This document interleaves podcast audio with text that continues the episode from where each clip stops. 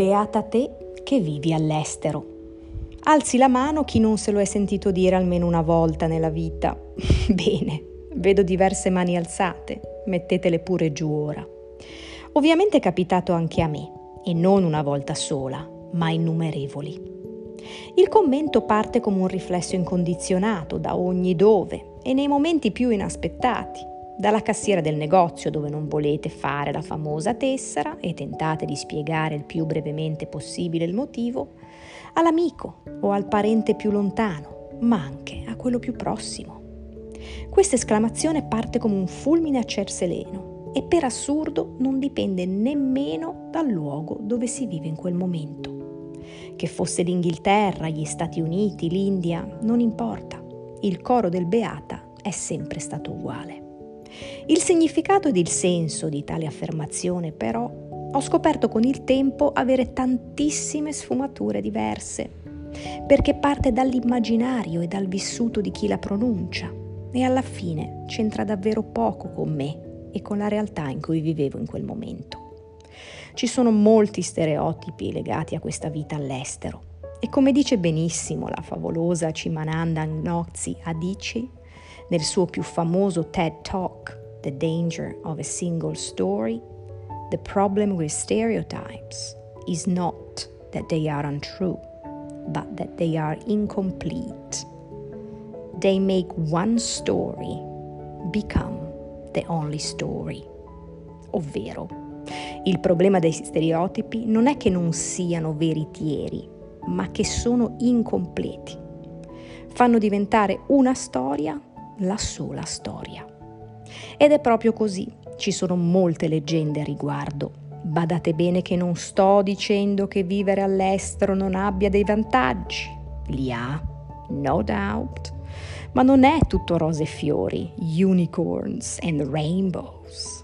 E per assurdo, i motivi per i quali io e la mia famiglia ci sentiamo grati di questa vita spesso non sono affatto quelli per i quali gli altri pensano che siamo così beati. Concedetemi di farvi qualche esempio su quel che intendo, con un po' di ironia. Non si può vivere senza, almeno io non posso. In quel beata te che vivi all'estero spesso si sottende, e nemmeno troppo, l'allusione ad una vita edulcorata, fatta solo di piaceri, divertimento, leggerezza, aperitivi in riva al mare o in locali del jet set internazionale, attorniati da esotiche frequentazioni con cui si ha un feeling pressoché immediato. Vita agiata e facile, dove tutto si trova già direttamente lì sul posto, fatto, finito ed infiocchettato, in attesa del nostro arrivo sulla slitta di Babbo Natale o per mano a Peter Pan. Tutto come un film della Disney o uno spot pubblicitario Club Med. Il punto è che spesso le persone giudicano senza aver provato o sperimentato in prima persona, basando le loro congetture, se va bene, su vacanze, se va male, sul sentito dire su Radio Moquette o riviste e servizi televisivi romanzati. Sicuramente lo stereotipo è anche alimentato dalla non voglia di scendere troppo nei dettagli di tutte le vicissitudini che hanno caratterizzato la nostra vita estera, in quelle sporadiche calate italiche, in cui magari si vuol parlare d'altro, anche per non cadere nei soliti commenti a gratis e nel consueto beata te, qui invece. Figuriamoci poi se con la commessa o il commesso di turno mi metto a raccontare aneddoti vari di vita personale. E così spesso mi limito ad abbozzare un mezzo sorriso, mentre loro immagino la mia vita in India trascorsa in centri ayurveda con un fior di loto dietro l'orecchio mentre sorseggio un chai.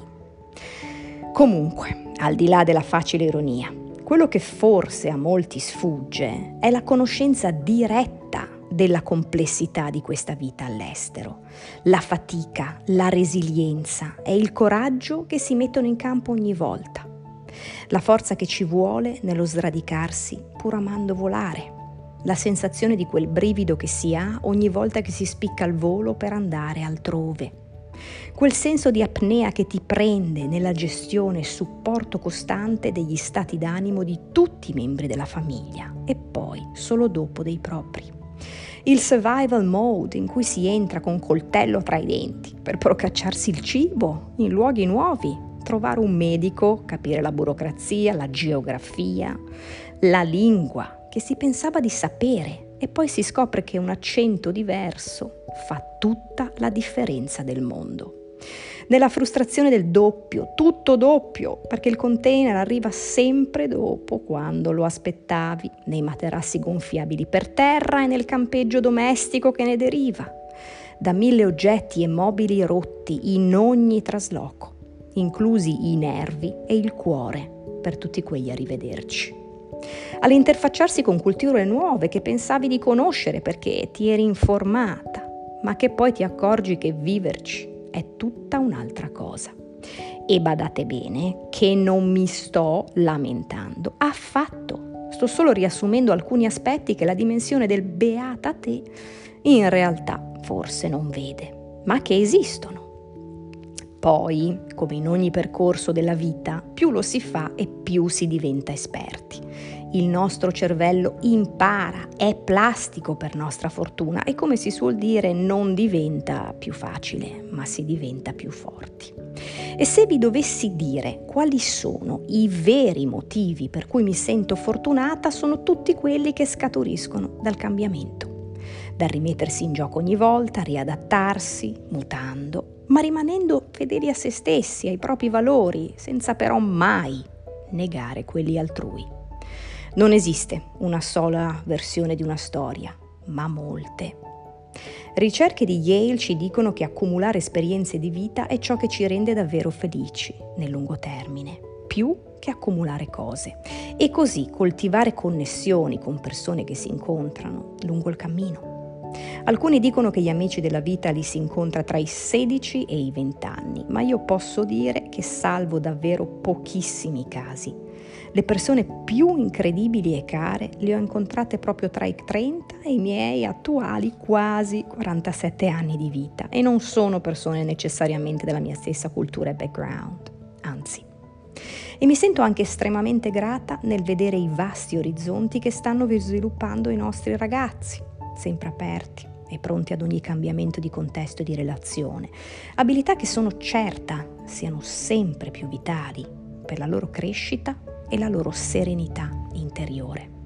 Nulla li sorprende, non hanno resistenze, ma solo una sana curiosità e capacità di sospendere il giudizio in ogni situazione, pur essendo abili nell'afferrare in fretta la complessità che li circonda. E quindi sì, mi sento estremamente grata di tutto ciò, ma ecco, per la beatificazione aspetterei ancora un po'.